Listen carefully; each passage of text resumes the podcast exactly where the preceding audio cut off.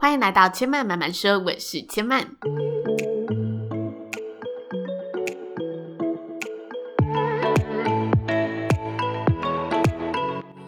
目前频道在 iTunes Store、Spotify、Google Podcast 都听得到。喜欢的朋友，欢迎帮千嫚订阅并留言评论，让更多人可以认识千嫚慢慢说喽。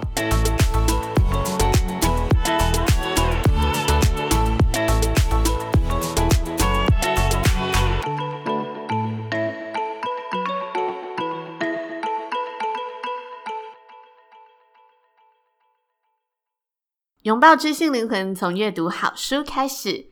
欢迎来到千嫚说书的第十六集。今天要跟大家分享的书籍呢，书名叫做《就是走路》。其实单听这个书名，真的有点平淡无奇的感觉，好像我们在喝白开水一样，一看就觉得，诶，它好像是一个非常平凡，然后无色无味的东西。那为什么千嫚会想要阅读这本书呢？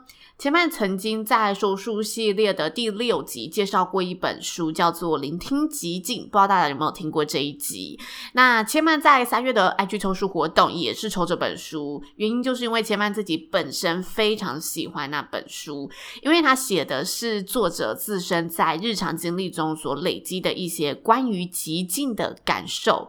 那今天要介绍的这本书呢，就是《聆听极静》的作者他的最新力作。因为千曼在阅读《聆听极静》的时候，就非常喜欢那一名作者的一个书写的文字，以及他如何把一件我们平常生活中都会感受到的事情，化为他自己独特的一个文句，然后用他的词汇创造出另一种蕴含智慧的一个风格、一个氛围。所以杰曼当初看到这本书是我喜欢的作者，是一个熟悉的作者，就不假思索的买下了这本书。今天呢，也希望跟大家来分享我在这本书所看到的东西。那同样的，跟大家来简单介绍一下这本书的作者，他叫做 Erling Kagge，他是一九六三年出生的挪威人，在挪威是一位探险家，是位作者，也是一个出版人，因为他自己有开一间出版社。同时，他是一个登山家，也是律师，也是艺术的收藏家，就是他经营的领域其实非常的多。那他是独自呢徒步穿越南极的第一人。同时，他也是呢第一个征服三极的探险家。这三极就是南极、北极跟呃圣母峰。那他出版的书其实题材涵盖的范围也非常的广，包含探险啊、哲学、艺术、收藏的领域。在二零一零年呢，他也曾经和一个探险家叫做 Steven Duncan，他花了整整五天五夜的时间，深入纽约的地下道。展开呢下水道的冒险，《纽约时报》称他是探险家，也是个充满探险精神的哲学家。这本书呢是以走路为核心，写下了作者他在走路途中的所见所闻所感，并且连接着他一些在生活里的经验，以及在报章杂志中看过关于走路的一个感触的文句都收录在里面。那其实走路对人们而言是一个。非常普通的日常行为，但对作者而言呢，走路是一个引导他提出心中疑惑、得到解答的一个过程。所以他在书本的开头写着：“我为什么走路？从哪里走？又从何走来？”作者希望借由这本书，可以邀请大家一起来探索这些问题。那其实翻开这本书，并没有任何的自序和推荐序。通常啊，前面在看书的时候，第一时间不会去看推荐序，因为我喜欢在最后阅读完整本书之后，再回来看看这些推荐序，去感受这些推荐的人对于这本书的一个想法，跟我自己看完这本书的想法是不是有相同的共鸣，还是说这些推荐人其实有不同的角度是我没有发现的，有不同的思路跟视野。所以我喜欢在最后。看完整本书再回来看推荐序，但是呢，在看书的一开始呢，我很喜欢先看自序，因为我喜欢借由自序去了解一些作者他的创作动机，或者是作者这一本书的创作背景，可以让我透过自序更了解，诶，为什么这个作者他会写出这样子的文字，他的呃，整个创作的过程有没有什么是不同的一个角度，让我更快速的、更深切的去理解、融入那本书的内容。但是这本书呢，并没有任何的自序和推荐序。在目录后呢，他就开始进入了四十八则关于走路的探索。虽然没有自序，但是作者在编排书中的首篇文章里，千万觉得这个首篇文章就有自序的一个感受，非常有吸引力。他用强烈的对比和叙述，让你瞬间可以透过文字了解作者对于走路的一个看法，一起起探索走路这件事情的源头。那首篇文章，它的文章标题叫做《孩子的脚》，副标叫做《发现之旅》，不是你某天开始做的事，而是你渐渐不再做的事。文中他写着呢，有一天，我的曾祖母再也走不动了，她就在那天死去。虽然身体持续活动了一小段时间，但人工膝盖已经磨损到不堪使用，也承受不住它的重量了。他从无法下床的那一刻起，肌肉就越来越无力，消化系统也日渐退化，肺部吸进的氧气也越来越少。最后，他只能躺在床上奋力呼吸。那段日子里，我的两个小孩都还小。最小的索威才十三个月大。当曾祖母呢，整个人慢慢缩成像婴儿般卧床不起时，所谓学走路学得正起劲。他把手高举过头，小手紧抓着我的大手，摇摇晃晃的在客厅里走来走去。每次他放开手，尝试自己走几步的时候，就会发现路面中上跟下。高和低有何差别？要是不小心跌倒，额头撞到了左脚，他就会学到有些东西是硬的，有些东西是软的。学会走路可能是我们人生当中最危险的事。走路时呢，他个性中的某一部分仿佛变得更加的鲜明，像是脾气、好奇心，还有意志力。观察孩子学走路，你会发觉探索进而掌握未知是世界上最强大的力量。把一只脚放在另一只脚前面，一步一步去探索，并且克服未知，是人类与生俱来的天性。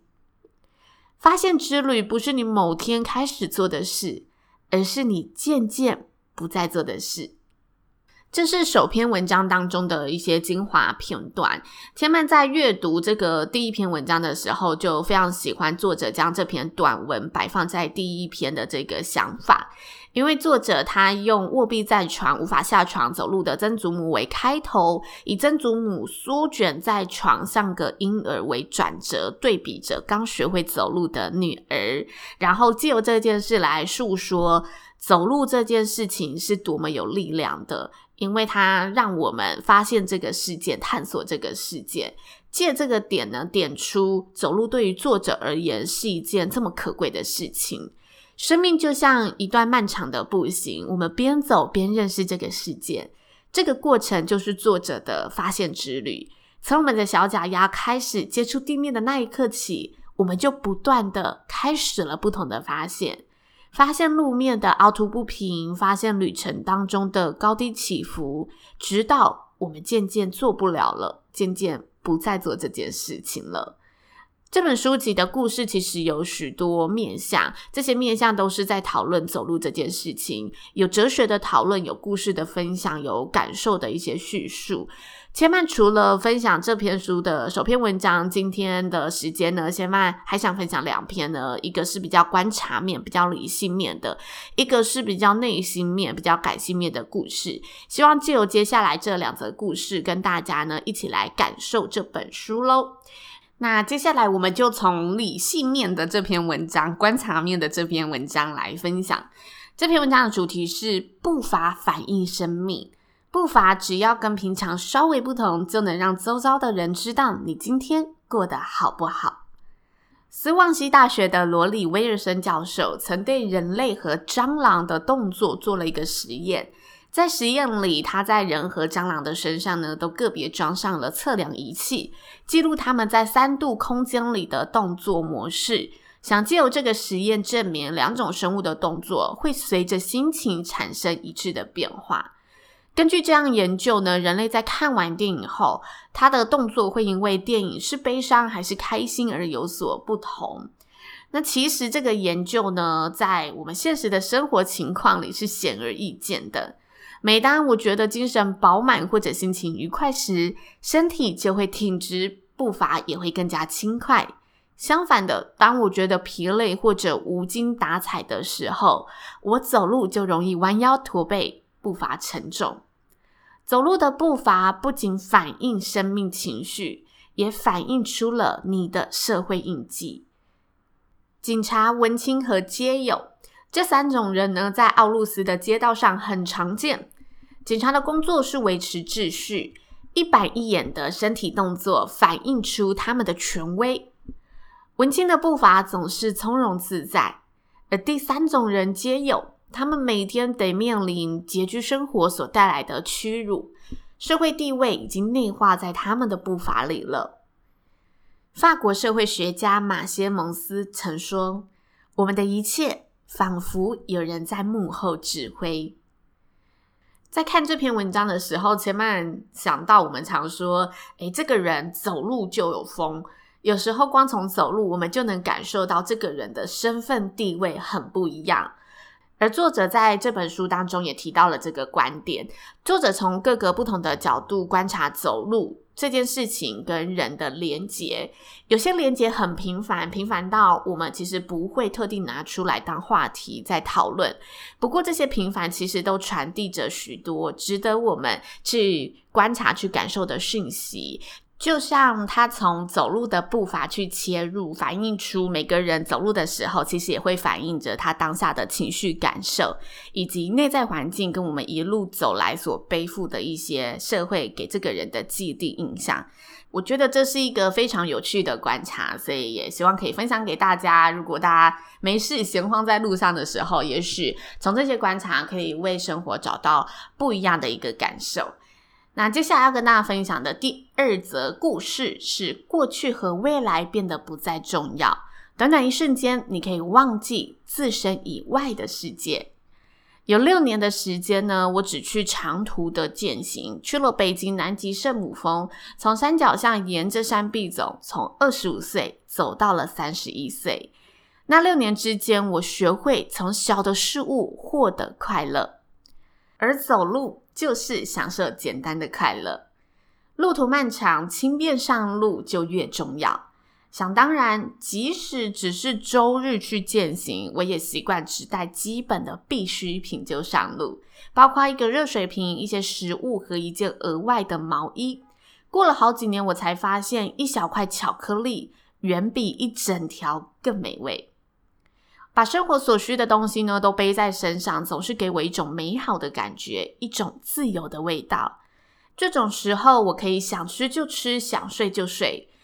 隔天早上没有八点的会议，也不用去采买晚餐的食材。长途跋涉当中，我唯一会想念的一件事情，就是肌肤接触，那种被拥抱或者旁边躺着一个人的幸福感觉。长途健行的期间，可以让我们把许多日常的习惯抛在脑后，考虑自己真正需要什么，在你必须和你想要带的东西之间取舍。其实大多数的人都低估了自己只靠一条睡袋、一件保暖衣物、一个锅子、一个炉子、几根火柴和足够的食物就能存活下去的时间。在五十四年的岁月中，我体验过最大的快乐。有时就只是冻僵之后全身暖和起来的感觉，咬紧不放的寒冷松开了魔掌，是我所知道的最美好的感觉。我曾在客厅的炉壁前舒舒服服的啜饮香槟，但什么都比不上在冰天雪地里喝上一杯闪耀光芒的香甜热酒。不知道沿途会遇到什么，是走路的一大魅力。你的思绪变得更加集中。想找到你的人不知道去哪里找你，你不再透过别人活着。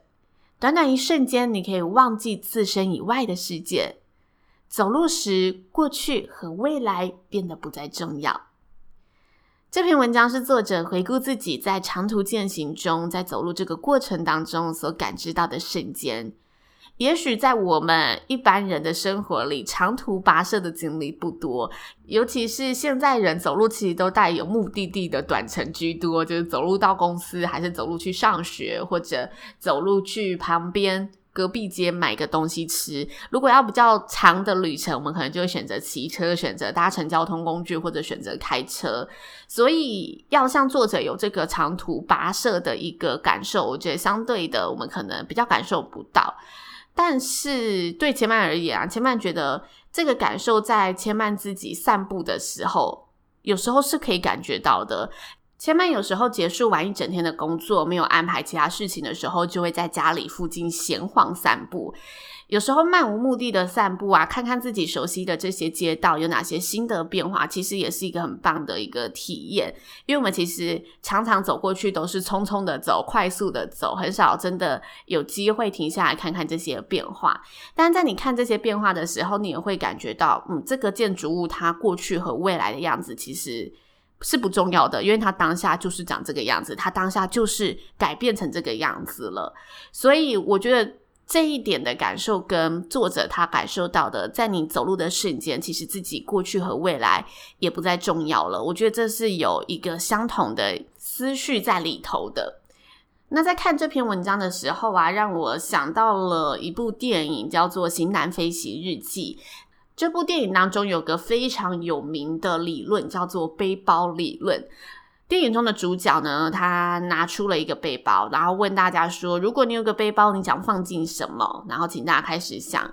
那接着呢，他跟大家说：“你背起了这个背包走路，想象着背包的肩带勒住你背膀的感觉，相当的沉重。接着假设现在背包要烧掉了，你只可以从背包里面救出一样东西，你会拿出什么？”他就告诉大家，其实你带了这么多的东西，里面你只能取舍出一样的时候，这个过程你思考到的是什么？这个道理其实跟作者在里面提出的真正需要的是什么的道理其实是很像的。我觉得也跟现在社会所倡导的极简生活或者断舍离的课题，都是有异曲同工之妙的道理在里头。对千曼而言呢、啊，千曼觉得这也是生活中非常值得我们去学习的课题。考虑自己真正需要什么，不只是实质的物质上的考虑。其实这个道理在我们职业上的选择，在人生的追求，在人际的经营上都是如此。考虑自己在这件事情上真的需要的是什么。这个考虑的过程对我们而言真的非常的重要，这也是千曼在阅读这则文章之后觉得延伸出来非常值得跟大家分享的一个感受内容。那以上就是千曼说书今天分享的内容喽，谢谢你的收听，也跟大家做个活动预告，千曼在今年的六月、九月、十二月都会举办抽书活动，活动会在 IG 上举行，欢迎有兴趣的朋友呢可以追踪千曼的 IG，知行生活家刘千曼一起参与下个月的抽书。活动喽，那千曼慢慢说呢，目前在 iTunes Store、Spotify、Google Podcast 都听得到。喜欢的朋友呢，千曼也热情的邀请您，可以呢到 iTunes Store 上帮千曼呢评分留言，那给千曼一些支持鼓励，谢谢大家喽。那千曼慢慢说，今天就说到这里喽，也邀请大家下次再来听我说喽，拜拜。